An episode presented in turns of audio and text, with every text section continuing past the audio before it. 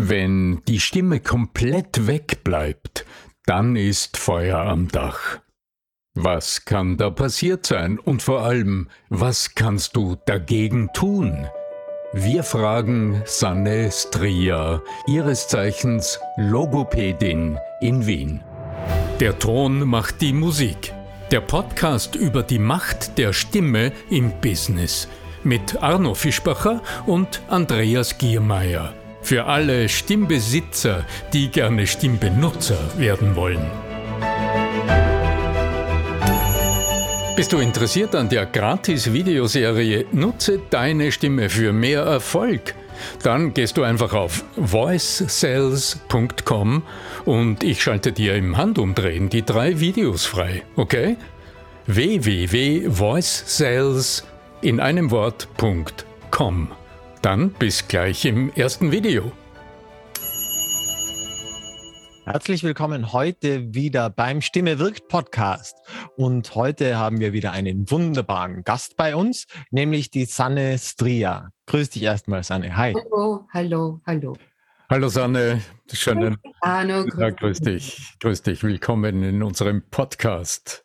Danke. Auch du bist ja beruflich tätig mit der Stimme, befasst du dich Tag ein, Tag aus. Und heute wollen wir uns einem ganz speziellen Thema widmen, nämlich dem Thema, wenn die Stimme wegbleibt. Genau. Und da gibt es aber eine Vielzahl an Möglichkeiten, was denn da an, an der Grund dahinter sein könnte, weil das ist ja eigentlich Worst-Case-Szenario, also das Schlimmste, was man sich vorstellen kann, dass wenn man beruflich oder auch privat sich irgendwie ausdrücken muss, kann, möchte, plötzlich Darum stelle ich mir gerade die Frage. Nimm mal an, Sanne, ich ähm, greife zum Telefon und ich melde mich bei dir und ähm, erkläre dir, dass es mich langsam wirklich sehr, sehr belastet, weil ich immer dann, wenn ich zum Telefon greife, immer wieder im ersten Moment im, im ersten Moment äh, ein Kanton rauskommt. Genau. Und äh, das ist so peinlich, das sei so ein peinlicher Moment. Und ich denke mir, das kann es ja nicht sein. Darum wende ich mich vertrauensvoll an die diplomierte Logopädin Sanne Streher in Wien. genau. Ist auch eine gute Idee, wenn du das machst, weil genauso wie du eben gemeint hast, es ist nicht nur peinlich, sondern es potenziert sich ja auch. Wenn du weißt, dass die Stimme nicht anläuft oder anspringt, wenn du eben das Telefon abhebst, dann hast du ja schon Angst davor. Und Angst macht keine einzige Stimmeinsatz viel. Ja, Angst kommt ja schon von Angustus, Enge. Also, ja, ja, genau. Ja, genau. ja, ja. Tatsache, ja. ja. Ja, dieses, ähm, die Stimme funktioniert nicht, wenn eben das Telefon läutet und man möchte abheben. Das ist ein ziemlich verbreitetes Thema. Es kommt doch immer wieder bei mir in der Praxis vor. Aha, okay. Vor kurzem, wir nennen sie jetzt eben die Frau R, hat angerufen bei mir mit diesem Thema. Am Telefon frage ich schon nach, einmal als erstes, wann denn das so passiert. Und bei ihr war es eben konkret, wenn sie das Telefon abheben soll und möchte sprechen, dass ihr die Stimme wegbleibt, dass er aber auch, wenn sie in einem Meeting ist, die Stimme wegbleibt. Gut, also wir haben einen Termin vereinbart und dann geht natürlich die Anamnese in die Frage noch konkreter hinein. Also dass ihr in erster Linie dann, wenn sie zu sprechen beginnen will, genau. nach einer längeren Zeit des Zuhörens oder des Schweigens oder des Arbeitens am Computer etc., dass ihr dann die Stimme wegbleibt, wenn ich genau. das richtig verstehe. Ja? Genau, genau.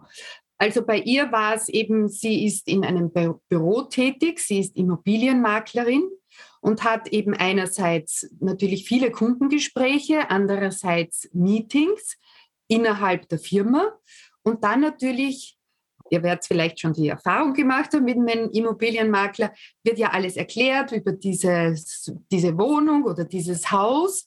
Oftmals ist es vielleicht auch noch im Freien. Also da kommen auf die Stimme schon einige Herausforderungen zu. Mhm.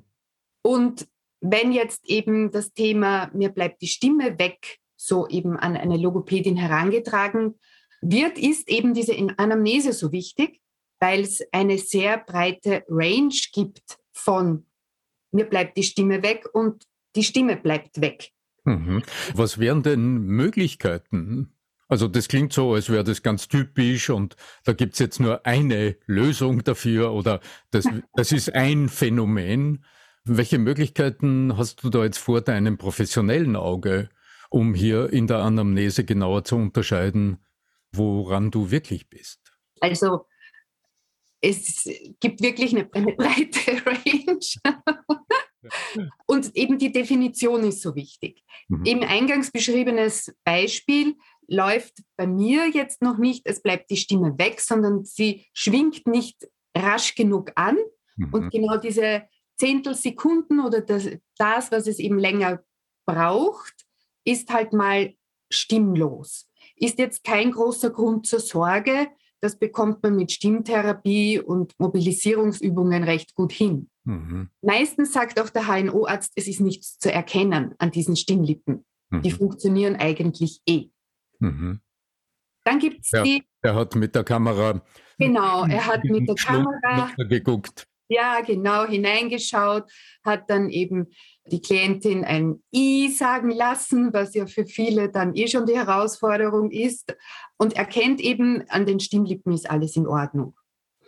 Hm. Dann kann es aber auch sein, dass die Stimme wegbleibt und da verstehen viele Menschen schon darunter, dass es heiser klingt, dass hm. eben so eine kratzige, hin und wieder doch anklingende, heisere Stimme ist, die sehr immobil ist und ja nicht belastbar, viel Geräuschanteil hat.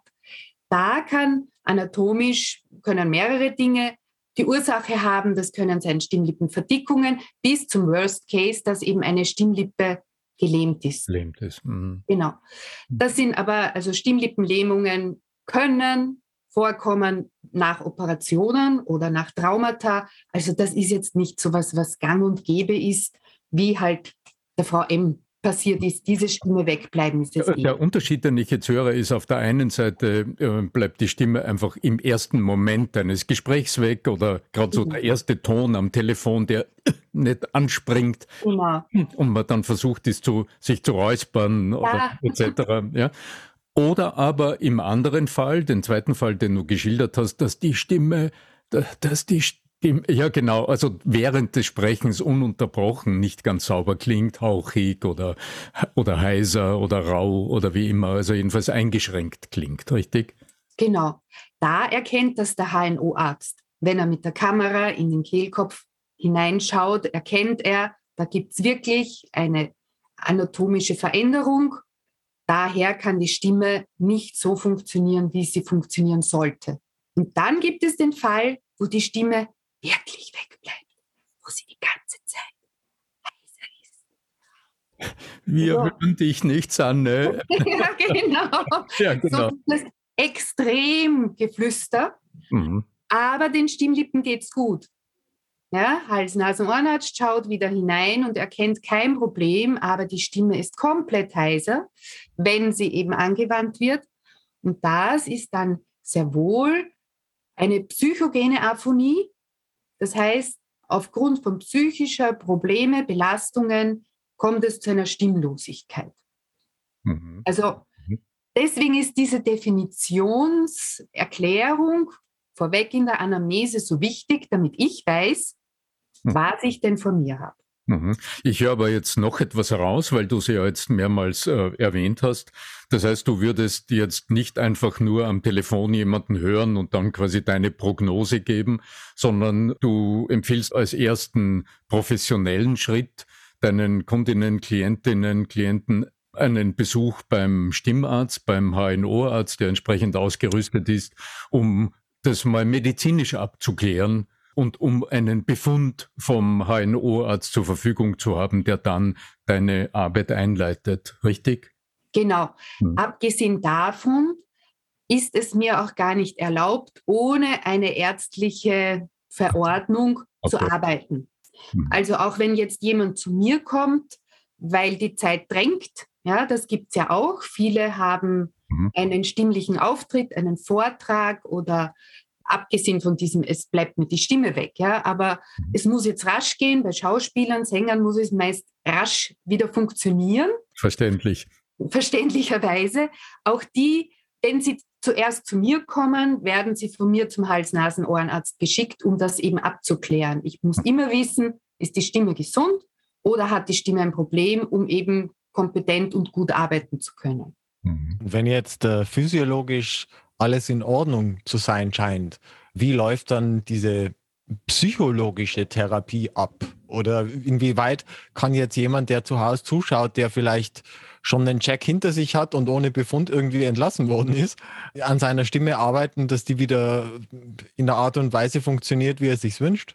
Also bei psychogener Aphonie, das heißt wirklich psychisch hm. bedingte Stimmlosigkeit oder psychogene Dysphonie, da funktioniert die Stimme halbwegs, ist es explizit schon in der Diagnose, psychische Probleme brauchen psychologische, psychotherapeutische Unterstützung.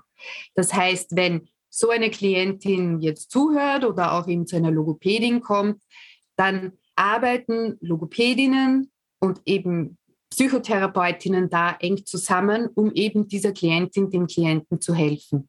Es übersteigt meine Kompetenz, eben psychotherapeutisch hier zu agieren, äh, detto umgekehrt vom Psychotherapeuten. Und es würde mir auch zu viel Zeit nehmen. Ich möchte diese Stimme wieder zum Klingen bringen. Und ich möchte, dass der Patient seiner Stimme wieder vertrauen kann.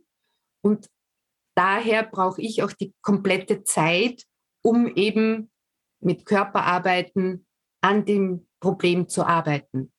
Mhm.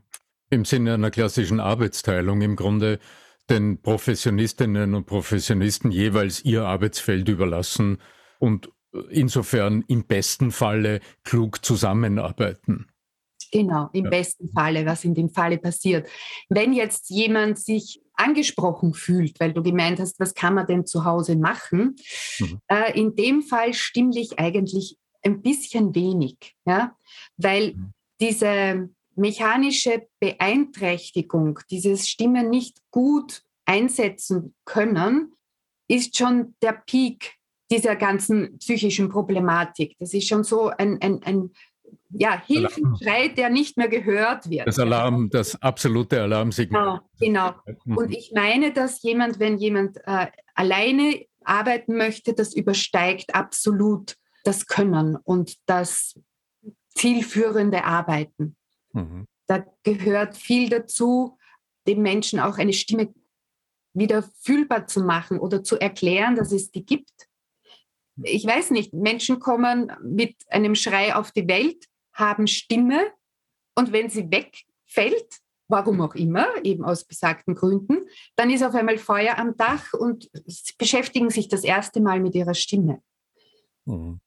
Das ist schon ein Thema, das jetzt nicht so viele Menschen beschäftigt, wie tägliches Zähneputzen und ich achte auf meine Zähne. So in die Richtung sollte es aber eigentlich auch mit der Stimme sein. Hast du Interesse an der kostenlosen Videoserie Nutze deine Stimme für mehr Erfolg? Dann geh einfach auf voicesales.com und ich schalte dir drei Videos frei, die dir zeigen, wie es geht. Warum nicht gleich ausprobieren? www.voicesales.com Das mm, ist ja auch in einem gewissen Sinne, was du hier sagst, auch ein Plädoyer für diese immerwährende kleine Beschäftigung mit der eigenen Stimme. Also ohne großen Aufwand und ohne jetzt zu sagen, ich will meine Stimme ausbilden oder ich will großes Stimmtraining machen, sondern einfach dieses einfache Achtsamsein auf die Vibrationen, die die Stimme auslöst. Oder was würdest, äh, wo genau. würdest du jetzt sagen, beginnst du mit jemandem einfach am Stimmbewusstsein zu arbeiten, ohne jetzt groß über Stimmausbildungen etc. Ja, ja. Also wir nehmen einfach das Beispiel wieder her mhm. von besagter Klientin, die, deren Stimme nicht rasch genug anspringt, wenn sie das Telefon abhebt. Es beginnt schon, oder man kann sie in den Alltag so gut einbauen, wenn man in Gesprächen so ein zustimmendes mhm, mhm. macht. Arno, du grinst. Ja, ja. du hm. grinst es.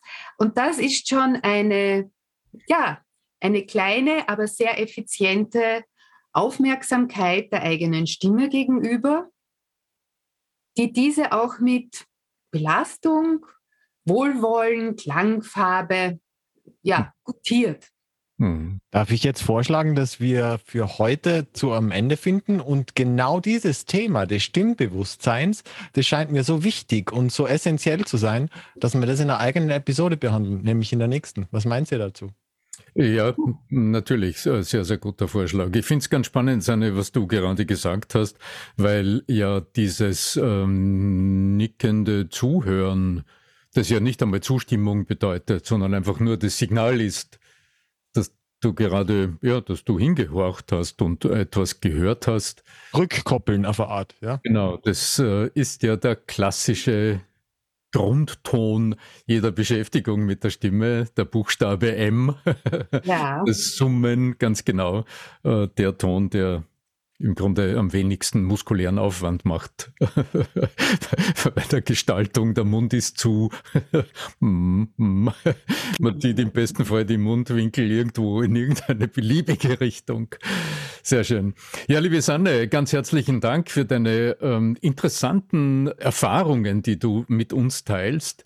Ich mag gerne äh, jeden, jeder Mann und jede Frau einladen, ein bisschen genauer hinzuschauen. Bei dir ausgesprochengut.at ist deine Webseite und dein neues Buch heißt auch genauso ausgesprochen gut von Sanne Stria. Liebe Sanne, ich danke dir ganz herzlich, dass du heute mit dabei warst in unserem Stimme wirkt Podcast. Euch ähm, eine gute Zeit. Möge euch die Stimme immer zur Verfügung sein, wenn ihr sie braucht. Euer Arno Fischbacher.